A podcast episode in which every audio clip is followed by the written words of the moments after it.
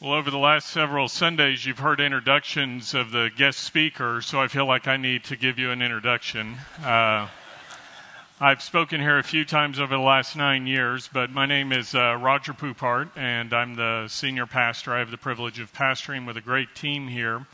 And uh, I also had the privilege, for those of you who don't know me and have been coming to Wayside just over the summer, uh, I want to thank the leadership and you as the church for giving me the privilege of taking uh, a sabbatical. It's the first sabbatical I've taken in over 20 years of being a senior pastor. And uh, everybody kept saying, Are you going to come back? I mean, you know, you can get used to uh, this, but uh, I, I, honestly have to tell you that. Uh, there were many Sundays, my wife and kids will tell you, that I sat at home and I whined on a Saturday night because the elders gave me strict instructions to stay away. And so, as I tried to figure out what other church to go visit around town, uh, I, I visited 10 other churches in our city, and I would say to my kids, I want to go to Wayside. I don't want to go to these other churches. I want to go to Wayside. Saw lots of great things happening and other partners in the city, but I can honestly say, maybe I'm a little uh, prejudiced about Wayside, but I can honestly say that if I were moving to San Antonio and I had to choose a church home, it would be this church because of all of the great things that God is doing in and through this church. I, I want to thank the team that carried the load while I was away, especially our executive pastor, John Gordon, who uh, led and shepherded the team, and all of our team from our custodial crew all the way through the pastors who preached and the guest speakers. So, again, thank you uh, for that opportunity to uh, have this time to refresh, to refocus a little, to get some projects done that have been long overdue. But as I sat at home and I visited other churches and I thought a lot about Wayside, I, I, I, thought, what are the things that we do well? What are the things we can improve? Even as I looked at other churches, I said I would choose Wayside. It's not that we're perfect, there are certainly things that we can do better. And so, what I want to do starting today and in the weeks ahead is we're going to be turning to the book of Revelation. It's the last book in the Bible, so you can begin turning there. And we're going to be looking at the seven churches in the book of Revelation. Because the seven, in the seven churches, God, through the Apostle John, directed letters to be written. And he looked at these seven churches and he said, These are some things you are doing well. But he also said, These are some areas that you can uh, give attention to. And so I want to use that as our roadmap to look at. Now, some people, when they read the book of Revelation and look at the seven churches, they think that these are um, symbolic. They say this points to a type of Christianity or a point of history in Christendom. But what you see, if you look at a map, this is the area of Asia, modern day Turkey there were seven literal cities that had seven local bodies of believers. So these were real and literal churches. They would be like uh, today, God writing a letter to Wayside Chapel in San Antonio, Texas. And these letters were being written by the Apostle John, who was in exile on a little island called Patmos off the coast there. He had been sent there by the authorities. And God was directing the writing of his word through the Apostle John. And as John wrote these letters, he sent them by courier uh, to these seven churches. Now, Ephesus, as we'll talk about more in a moment here, was a seaport, so the courier would have probably come ashore there. And he delivers the letter, and we'll see in the weeks ahead as we work our way around this geographic circle that the courier just went on the land route to these various other churches delivering these letters that God had given. Now, as we look at the, the churches that are mentioned, I don't want this just to be a historical study. Uh, when you look at the church of Ephesus, it was a, a real church in an ancient city, but I want us to take what God is saying to this church, the context of it, the historical context, as well as uh, the things that he mentions and apply it to Wayside Chapel because these church letters are relevant to us today. What was happening on the other side of the world, the good things, some of those are happening. The areas that needed attention, some of those are things that we at Wayside Chapel can give attention to. And so, as we're looking at these letters, as we're looking at what God said to these churches, I want us to look at it in the context of our church.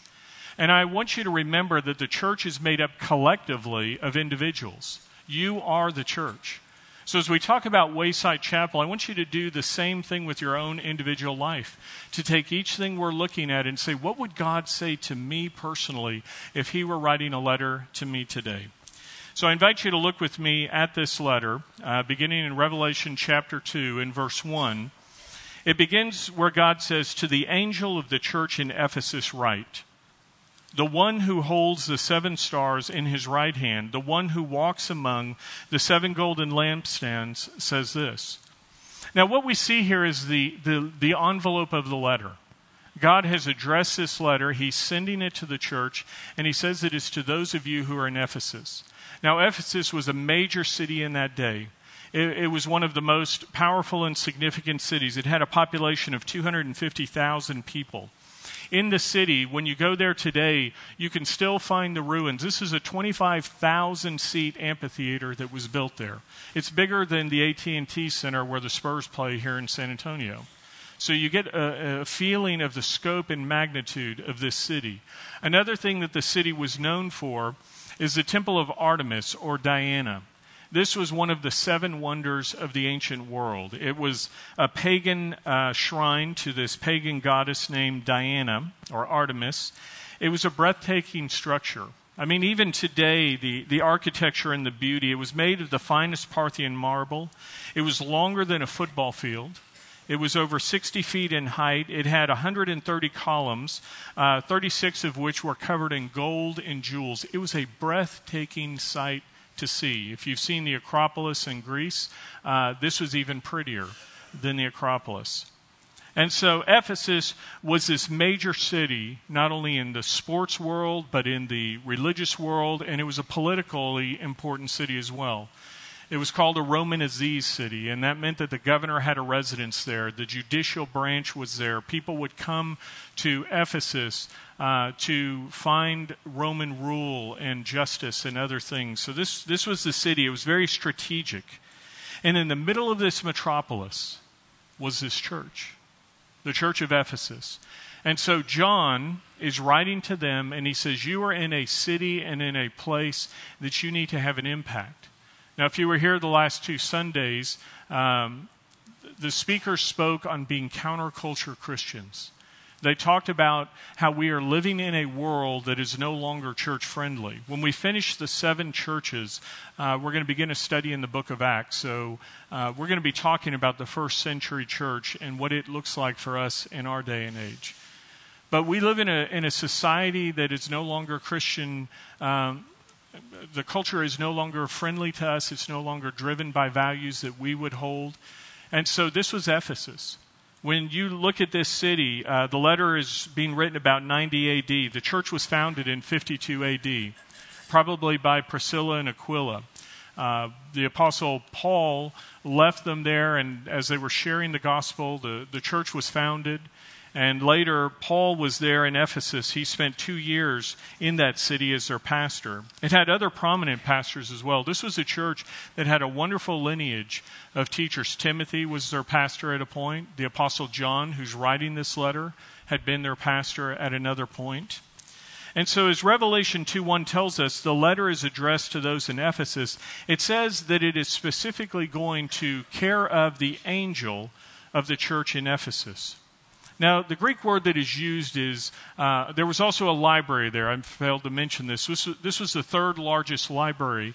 So, again, it was a place of learning and culture. But in Ephesus, uh, it says it's being written to the angel. The Greek word angelos means messenger. Now, it's used both of angelic messengers, like we think of an angel, but it also is used of a human messenger. We find it used that way in Matthew 11:10, Mark 1:2, Luke's gospel, uh, gospel uses the word angelos to speak of human uh, messengers several times.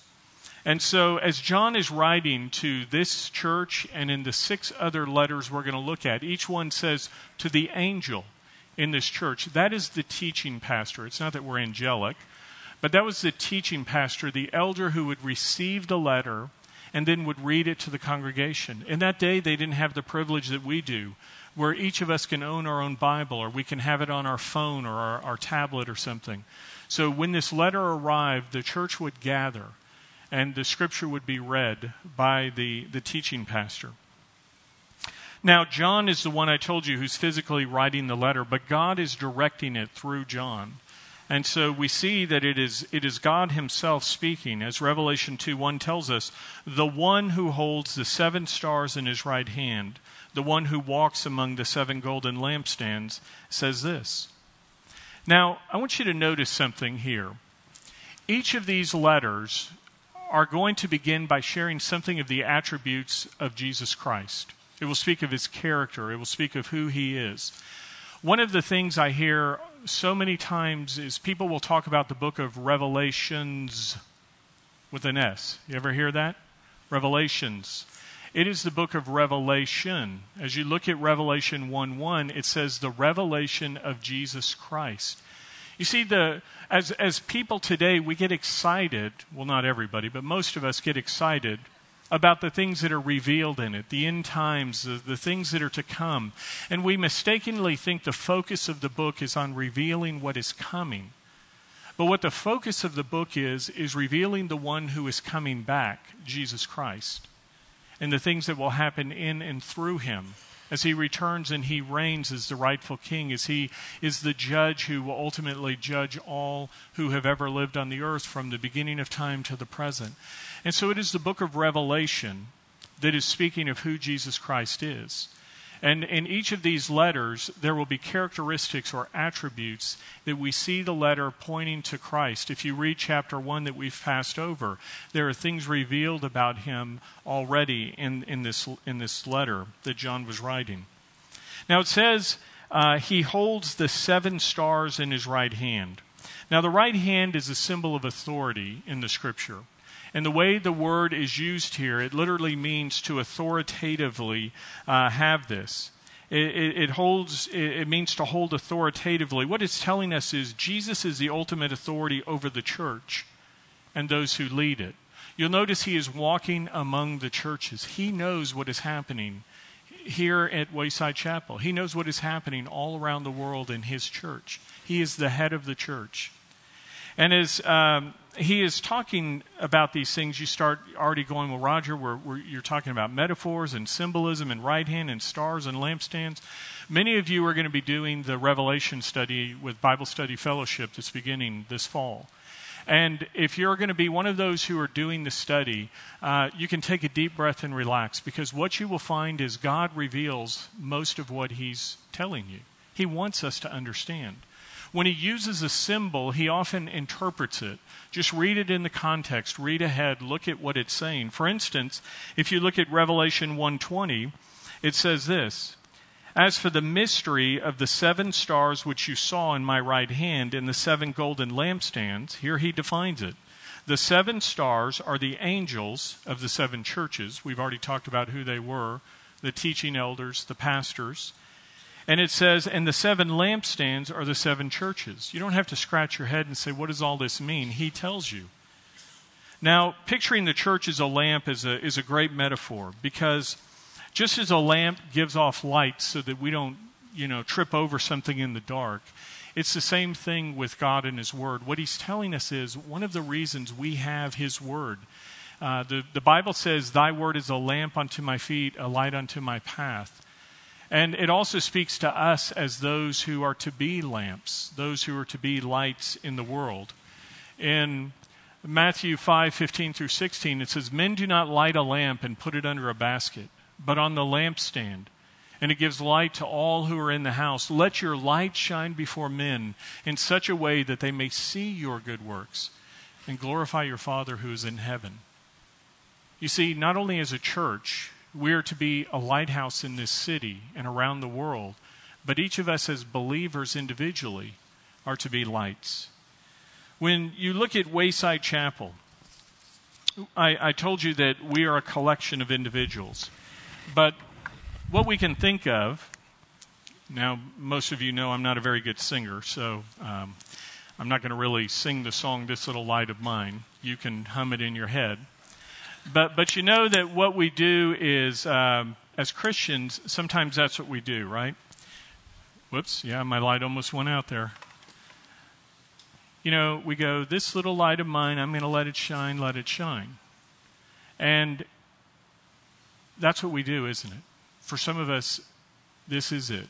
It's my little light, and we're going to shine it. But what we're doing is what God tells us not to do. We kind of hide it, we cover it up.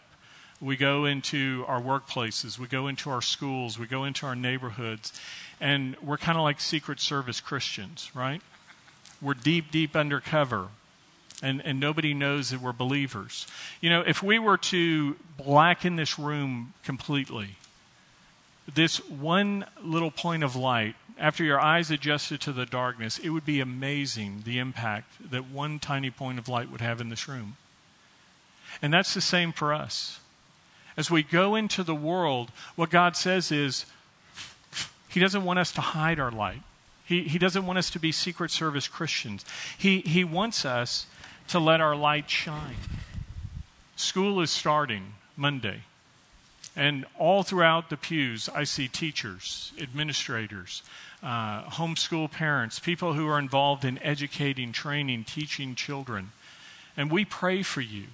You are going into a mission field. You are going into places. Some of you serve in Christian schools where you can freely share your faith. My wife was a public school teacher. Uh, she was in a position where she was not allowed to share as much. But those of you who are teachers know you still have a right. My wife kept a Bible on her desk. And kids would sometimes ask her, Mrs. Poupart, what, what, what is that Bible? What, is, what does it say? And if a student asks you, you're allowed to, to respond. And so you have an ability, even in a public school setting, to share your faith, to be a point of light. Uh, many of you serve in the military, and you are on bases that are becoming more and more uh, anti uh, Christian.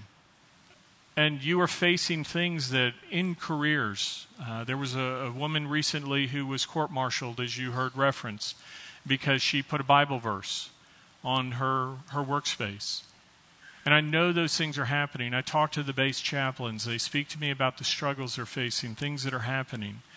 But you are called to be a light in the darkness. And as you think of that point of light, the impact that you have, the darker the place, the greater the impact that your light is. Many of you, as men and women, are in the marketplace, you're in business, uh, you are in places where God is not the first thought on the mind of many people. And again, we are called to be lights, to go into those places. You know, when it comes to being a point of light, um, I was I was going over the numbers this week with our children's department. They're having training today. We're ramping up for promotion Sunday next week, and they said, Roger, we have 617 kids in our database. Now, they're not all here the same Sunday, just like we don't have all of you here the same Sunday. We have over 3,000 people who call Wayside home. They're not all here the same Sunday because we couldn't get you all in. But they're saying we, we are growing. We had over 500 kids in vacation Bible school and we are maxing out our rooms. We're maxing out our capacity. We have so many faithful servants who are serving. But as God continues to bless us and add to our number, what it means is we need more and more disciplers, more and more teachers to step into the environment here to love on these kids, share the good news to help disciple the kids, to let your light shine. Uh, here in the context at Wayside Chapel. Now, the way we're reaching kids for Christ is, is not just here in the doors of Wayside. Um, it's happening out in our community. And you know what I love is our kids are catching the vision and are being a part of it. Uh, some of you I know are involved in the work at Eisenhower Middle School, right up the road, one of our neighborhood public schools. And our student minister, Ronald Long, took the middle school kids over there for three days. We've been doing this for years. We call it Serve Our Schools. And the kids spent three days going into that public school, moving books, setting up furniture, helping teachers, doing all these uh, grunt type of tasks that were just blessing the teachers, allowing them to focus on other things. And it opens up a door, an, uh, an opportunity. People say, What church are you from? Why are you doing this? We have another long term partnership at Colonial Hills Elementary School, another public school here in the city. We've been doing that now for, I believe, seven years. And uh, yesterday, 20 of our men were on their campus building planter boxes so that they could have an outdoor lab, uh, not only beautifying the property, but having places where the outdoor curriculum, they're going to plant plants and do things. And at the same time, others of you have been collecting school supplies. It's an under resourced school in our community. And you've been collecting school supplies, and those were being distributed to those families. And we have a partnership where over a hundred of you uh, are involved in mentoring, going into the school, teaching these kids basics like math and other things, which then have a ripple effect as it changes their behavior in the classroom. The confidence of the kids goes up. We serve the teachers. We do encouragement luncheons for them. We do all kinds of things. And some of you may be saying, Well, Roger, I'm hearing you mention a lot of like social justice stuff. That's great. Don't get me wrong, but what about the gospel? Well, part of what we do these things for is to be the hands and feet of Christ, to be tangible representatives in our community, these points of light. But it also opens the door to the gospel, it opens hearts. Uh, over the last six years, we have seen over 100 of those kids come to faith in Jesus Christ through the after school Bible club that we have at Colonial Hills. Uh, this summer, we helped scholarship 49 of those kids to send them to His Hill, a Christian summer camp here in our community. And others were on the Pine Cove base camp here on our property. And one of those kids comes from a Muslim background. He's been in the after school Bible club for several years. And he came to faith this summer at Pine Cove Base Camp, where it all came together. And it wasn't just a, let me re- say this to get something, it clicked. And here is a, a, young man who was in an environment where he did not know the true Savior, Jesus Christ, and he's come to faith through these things that are being done. So these are steps that open the door. We do it at the highest level. We have a uh, the the medical school here. We twice a year do a luncheon with those Christian we the the Christian medical society that is there, we sponsor a lunch, we bring in a speaker, and we partner with many of you who are professors and teachers in that medical community. So these are ways that we are reaching out, that we are opening doors, where we're letting our light shine. You see, when I light that candle, you can look at that candle and ask yourself, where is my light shining? Am I one of those Secret Service Christians where nobody knows uh, that I serve? Some of you say, well, I, I, I kind of let the light shine a little here. I serve in a rotation. I do things. But what about when you walk out of the doors of Wayside? When you go to the base where you serve? When you walk into your workplace? When you go into the school? Are you taking your light into that community? I want you to remember that the, the Ephesians here, the, the church in Ephesus, they were out in a community that was not church friendly. Jesus says to them in verses 2 through 3 I know your deeds and your toil and perseverance, and that you cannot endure evil men, and that you put to the test those who call themselves apostles, and they are not. And, and you found them to be false, and you have perseverance and have endured for my name's sake, and have not grown weary. As Jesus says this, he uses the Greek word kopos. It means to labor, trouble, and toil, literally laboring to the point of exhaustion. Now, one of the things I told you the Sunday I left from my sabbatical is that God has impressed upon me that I need to better learn how to rest. So I'm not coming back uh, having had a little time off saying, okay, the rest of you drive yourselves into the dirt. Uh, you know, persevere and toil even when you're exhausted. That's not what God is talking about here when he talks about those who are, pers- who are persevering even when they're weary, when he says you've endured for my name's sake and have not grown weary, it's like 2 Thessalonians 3.13 that says, But as for you, brethren, do not weary of doing good. You see, we live in a culture now that is against the truth of the Scripture. It is tolerant of everything but Christians. And there comes a point where we get tired sometimes. And we go, what's the use? And, and we want to just go with the flow. You know, as a fish, you think of a, a fish swimming upstream like in a salmon run. When a fish is dead, it just kind of goes with the flow, doesn't it? And some of us just want to go with the flow. We're tired of swimming upstream. We're tired of fighting the culture. But we're called to be counterculture Christians. Let me tell you what the culture was like, what these believers were facing. Turn over to Acts chapter 19. Because in Acts chapter 19, we get a, a snapshot of something that happened there in the city of Ephesus. In Acts 19:24 and following, uh, it tells us this. For a certain man named Demetrius, a silversmith, who made silver shrines of Artemis. Remember, you have this pagan temple. Uh, if you go to some of these places like the Eiffel Tower, you know, everybody's selling you these little trinket, fall, look, take home the Eiffel Tower, and it's a little piece of junk metal. Well, they were selling these little shrines, and they were made out of precious metal, and so there's this business around the temple. And it says that it was bringing no little business to the craftsmen. This is their livelihood. They're getting rich off it. These he gathered together. He gets the union guys together with the workmen of similar trades. And he said, Men, you know that our prosperity depends upon this business. And you see and hear that not only in Ephesus, here in our city, but also among all Asia, remember, people would travel from all around the world to see this place. He says, This Paul has persuaded and turned away a considerable number of people, saying that gods made with hands are no gods at all. Amen is right. And not only is there danger that this trade of ours falls into disrepute, but also that the temple of the great goddess Artemis be regarded as worthless, and that she whom all of Asia and the world worship should even be dethroned from her magnificence. Now, how do the people respond? It says, when they heard this, they were filled with rage. They began crying out, saying, Great is Artemis of the Ephesians. And the city was filled with confusion, and they rushed with one accord into the theater. Now, as you keep reading, you see that what they did was they grabbed some of the traveling companions of Paul, and they said, Some of you are the guys sharing the gospel, and they dragged them into this amphitheater. And, and there, Paul hears about this, and Paul says, I've got to go in there. And the Christians restrain Paul and they say, if you go in there, they will kill you, they will lynch you. So you've got a couple of guys that have been thrown center court there.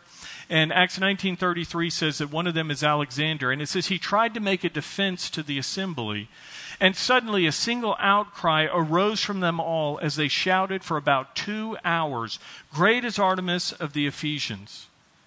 Now I want you to remember uh, what we're talking about here. Do you remember that temple in the amphitheater? Picture yourself standing center court at the AT&T Center and the arena is filled to the brim with people. And you say, "I want to tell you about Jesus Christ." And suddenly the entire temple starts the entire Spurs Center isn't shouting, Go Spurs, go. They're, they're shouting you down. Not for five minutes, not for an hour, but for two solid hours. Every time you try to speak, they start chanting louder. That's the environment these Christians were in. They were in a very anti church, anti Christian environment. I want you to remember that when you go to school as a student and you walk down the halls and you think, you know, it's not cool to be a Christian here, so I'm going to hide my light. I'm not going to share with my classmates or my coworkers uh, that I'm a believer because there's going to be kind of a personal cost. Think of it when you go back to your base or your workplace or into your neighborhood where maybe, again, it's not cool to be a Christian. And you're thinking, how in the world can I swim upstream? How can I be counterculture? And is, is what I'm doing really doing any good? Friends, remember, they changed a city, they changed a worldwide worship of a pagan religion. They were letting their light shine in this environment and by doing so, they changed everything. And that's what we can do as we go into these places. If, if we're willing to be those who will let our light shine and be counterculture Christians, to stand for the truth. In Revelation 2 6, Jesus commends these Christians for standing for the truth when others were not. He says, Yet this you do have. We're skipping over a moment. We'll come back to what he says. Here's what needs attention, but he says, You've got this going for you that you hate the deeds of the Nicolaitans, which I also hate. Now, the Nicolaitans were named after a guy by the name of Nicholas. And if you look at Acts 6 5, there was a deacon in the early church named Nicholas. And most scholars believe that the Nicolaitans were a sect that followed this guy, a deacon in the church who had turned from the truth, who said, You know, I'm tired of swimming upstream. I'm going to go with the flow. I'm going to line my pockets with the, the lobbyists who are feeding me money from the silver trade, from these other things. I'm going to say it's not wrong to go worship at the pagan temple.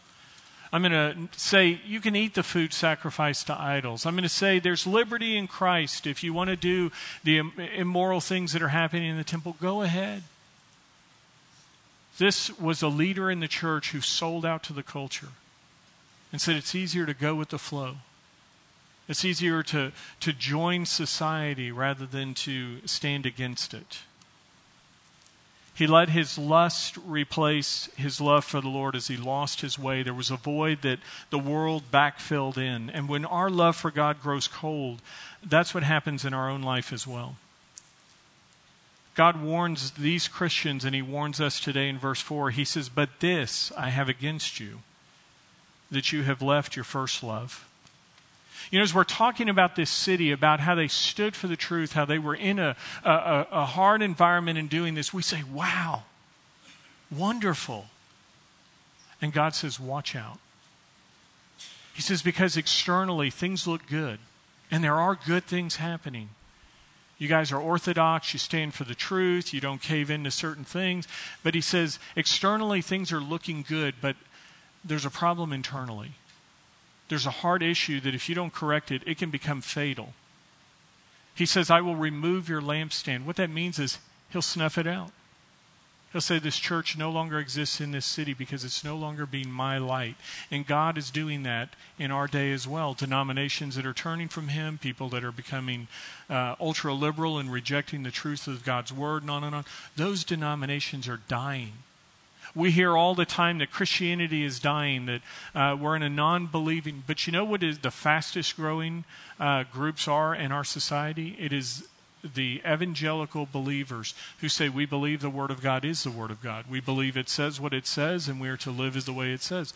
Those churches are growing and exploding. The churches that are dying are the ones that are turning from God. And God is putting out those lampstands. And he says to the Ephesian church, You guys have got some good things happening, but be careful, he says in verse 5, or I will remove your lampstand out of its place. Now, I titled this message, God's Cure for the Common Cold, because a common disease that many of us face is that our faith can grow cold. If we are not cultivating it, if we are not giving attention to it, uh, naturally what happens is it diminishes. Our fervor for God uh, can go away. Some of us find ourselves in a place where we're struggling to share God's love with others. And the root cause of it isn't that we don't know how to evangelize or even that we lack the courage. What's driving it is our own passion for God is diminished. And so we don't feel an urgency to share our faith. It's like a pot of boiling water that boils over. When it's really hot, it, it, it, it just gushes out. But when you turn the temperature, it just kind of diminishes. And for some of us, that's what's happening. Our own love for God has grown cold. And so we don't have that motivation. Now, some of you are sitting here this morning saying, but w- wait a minute, Roger. I'm putting more money in the offering plate than I ever did. I'm serving more than I ever did. I'm doing more for God than I ever did. Great. Awesome. If. That's great if you're doing it because you're driven by your love for God and the relationship.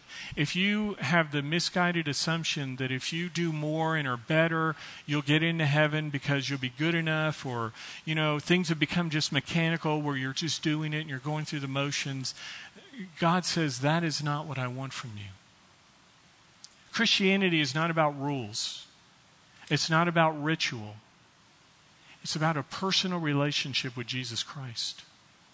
You see, Ephesians 2 8 9 tells us, For by grace you've been saved through faith, and that not of yourselves, not as a result of works.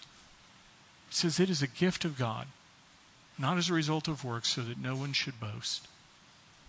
What God says is, I don't want rules, I don't want ritual. What I want is a relationship with you.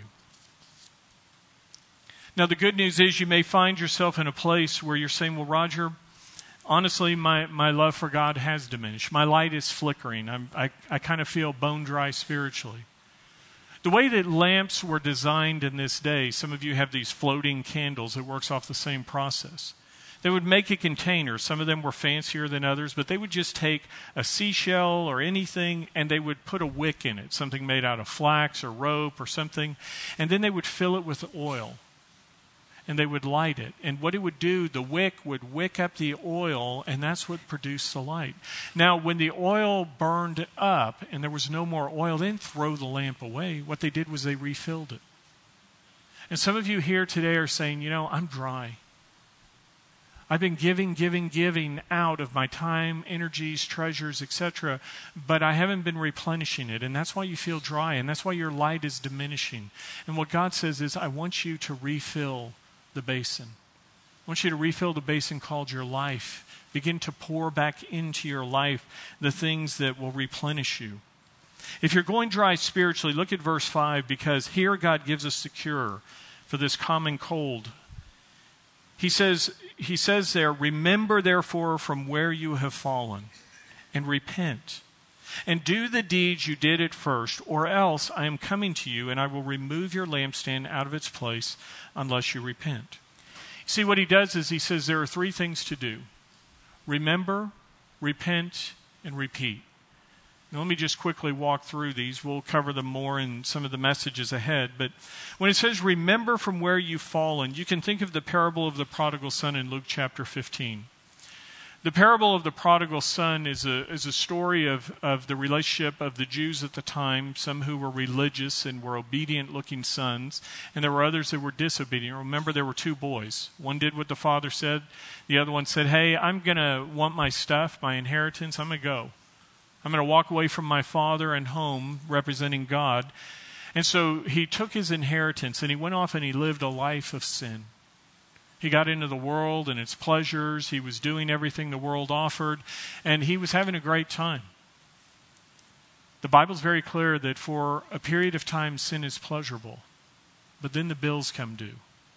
Not just financially, but all the consequences, all the things. And so ultimately, what happened is this good Jewish boy who had walked away from God and was living anything but the life he was called to, finds himself at rock bottom. He was slopping hogs. Remember, pigs were unclean animals. He was in rags. He had nothing. And he was, it says, longing to eat the slop that he was feeding the pigs. It was literally the carob pods, it was the leaves off a tree. He said, Boy, that looks like a plate of steaming fajitas. I want to eat that. That's how low he had gone. And so he comes to his senses. It says, he remembered. He said, You know, in my father's house, even the servants eat better than this. And so he says, This is what I'm going to do. I'm going to repent. I'm going to return to my father's house. And I'm going to say, Father, I've sinned against you. I'm no longer worthy to be called your son. Make me a slave. So he rehearses this. He goes back. And, and so he's on his way to do this. And what repentance means, the word repent literally means to stop, turn around, and go in the other direction. It starts with your mind. It says repentance means that you have a change of mind, but it leads to a change of action. You see, some people think repentance is you sin and you say, My bad, sorry, God. That's not repentance. That may be regret. But what repentance is, is where you have a change of mind where you realize, I'm going in the wrong direction. And then it leads to a change of direction. So when we sin, if you picture yourself standing at the cross of Christ and you're in fellowship with, with God and His Son, when we sin, what we do is we turn our back on God and we walk away from Him and we walk toward our sin. And repentance is when we realize we're on the broad road that leads to destruction. And God says, I want you to stop. I want you to turn around. And I want you to come back to me. And so that's repentance. And that's what this young man does in the story. He remembered what he had that relationship, that care, that protection, that all the things that came with being close to his father, with God. And so he returns and he repents. He, he gives his, his spiel. And do you remember how the father responds? After he repents, after he confesses his sin, the father says, Stop. You're not a slave, you're my son. And he picked him up and he put a robe on him and a ring and feet and he killed the fatted calf. And he, my son has come home. And that's what God wants from us today. He says, Some of you have grown bone dry. You've turned from me. You've walked away. You've stopped doing the things you did before. And he says here, I want you to do those things again. He says, I, I, I, want you to, to come back to me, turn around and come back. And as we do, what we realize is, you know, the stuff in the world that we think is great, God says, let me tell you what I've got waiting for you. As you look at what it says here in verse 7, uh, he mentions the tree of life and paradise. That's heaven, that's eternal life. And he says, Some of you are eating out of the, the, the pigsty. You're, you're eating the slop of the world when I've got the tree of life for you to eat from. I've got a home in heaven waiting for you if you will just come back. Some of you will remember the old commercial where there was a man who was sitting at a table and he's reading his paper and uh, he's, he's, he's absentmindedly eating, and suddenly he, he stops and he goes, This is good. And he puts his paper down and he, he picks up the cereal box in front of him, and, and it's a box of Kellogg's Corn Flakes. Remember this commercial? And he picks it up and he goes, Wow, these are good. I forgot how good these were. And the voiceover at the end says, Taste them again for the first time. And what the Bible tells us is some of us need to taste God again for the first time. In Psalm 34 8, it says, Oh, taste and see that the Lord is good. And that's what happens when we remember. The word remember literally means to keep on remembering. It's not a one time incident. Some of us need to do this. We need to just stop and we need to taste God again for the first time. We need to go back and say, I remember how good God has been to me. I remember those times of faithfulness. Go to Psalm 23. The Lord is my shepherd, I shall not want. And as you walk through it, it talks about how he leads us to places of green pasture and beside still waters. And some of us just need to linger there for a moment and remember all the ways God has blessed us. Now, some of us also need to linger as we go through the valley of the shadow of death. Some here this morning are having anything but a peaceful time at this moment in your life. There's turmoil in your family, there's health issues facing you, there's financial crisis, job loss, on and on. And what that says is God is our guide, not just in the places of plenty, but also He's with us when the road is steep and treacherous, when we're going through a dark valley that we're not sure how it turns out. It says He takes us through the valley of the shadow of death. If the worst thing we face is the loss of life and our life on this earth is over, is that really bad for a believer? That's where we get verse 7 the tree of life in paradise. It's hard for those here on earth that are left behind, but for the believer, it's a promotion. The Apostle Paul said, For me to live is Christ and to die is gain. He says it's a win win. And so it's in those times of, of steep and treacherous roads sometimes that the greatest growth and grace comes in our life. Jesus tells these Christians, Do the deeds you did at first. This is where repeating comes in. This is where we reignite that love that has gone cold. You know, some, sometimes I meet with couples who come in and they say, Roger, we don't love each other anymore. Marriage is over. We think it's time to divorce. What do you think? God wants me to be happy, right? That's in His Word, right? Yeah, it's in Second Hesitations. that book's not in the Bible, by the way. But what they say is, you know, we don't, we don't love each other. We don't feel, well, they tell me we don't love each other anymore. And I say, well, let's, let's talk through this. And what I help them figure out is it's not that they don't love each other anymore. What they've lost are the warm fuzzies, the butterflies. And they're saying, you know, we don't, it's hard. It's not fun anymore. It takes work. And, and what they're really saying is, we don't want to do the work. We don't want to do this. Because I take them to passages like 1 Corinthians 13. I said, Let, us look at how God defines what love is. 1 Corinthians 13, 4 and following. Love is patient. Love is kind. Love does not take into account wrong suffered. You go through the list. And I say to them, Do you notice something about this? None of these are adjectives. This isn't a feeling. This isn't an emotion. They're all verbs. Do you know what it requires? It requires work, it requires action. Right now, you don't like each other. It says love is patient. So I say, let's figure out a way for you to demonstrate patience with one another or kindness with one another. Or let's quit keeping a record of all the wrongs. Love does not take account of a wrong suffered. It's kind of like lifting weights. You don't start by deadlifting 500 pounds. You, you start with a small little amount of weight and you work up your reps, you work up the weight. And as you do that, you build endurance, you build strength. And I say, right now, you two barely can look at each other. There is no love. I get that. But what I want you to do is initiate loving actions toward each other. And as they start doing some of these things, you know what happens? It starts to ignite love. They start to feel love. Well, now we're no longer attacking each other, we're being kind to each other. And, and they start to say, you know, you're, you're kind of a nice person. I kind of like being around you. You're, you're willing to forgive me as Christ forgave you of your sins. And as these things happen, as they're repeat, repeating the things they did before, you, uh, think back to when you were dating that person. None of us were adversaries when we were dating, or we wouldn't have got married. We'd, we'd drive miles to see the person. We'd stay up late or get up early. We'd do all kinds of things to spend time with the person. And for some of us, that's part of the problem. We're not spending time with God. We're not in His Word reading it, hearing what He's saying to us. We're not praying, talking to Him, having this relationship that He wants. Think about the, the priority of God in your life. How much of your day does He get? Or do you wake up in the morning and your first thought is, I need my, my phone so I can look at Facebook or I can look at my emails or, you know, whatever you're looking at? Or is your first thought, you know, let me just talk to God? When you wake up in the morning, do you say, Lord, thank you for another day of life?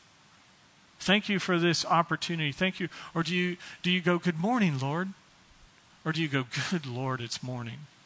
You know? And so what God says is we need to remember, we need to repent, we need to repeat. Now, as we think through these things, the question is will we do them? The, the Ephesians did. The church lasted in Ephesus for another 400 years. But look at Revelation 2 7. It says, He who has an ear, let him hear what the Spirit says to the churches. To him who overcomes, I will grant to eat of the tree of life, which is in the paradise of God. So here is the promise of home in heaven for us as Christians. And for some of us today as believers, we need to remember. We need to repent. We've been walking away from God, and we need to stop. We need to turn around.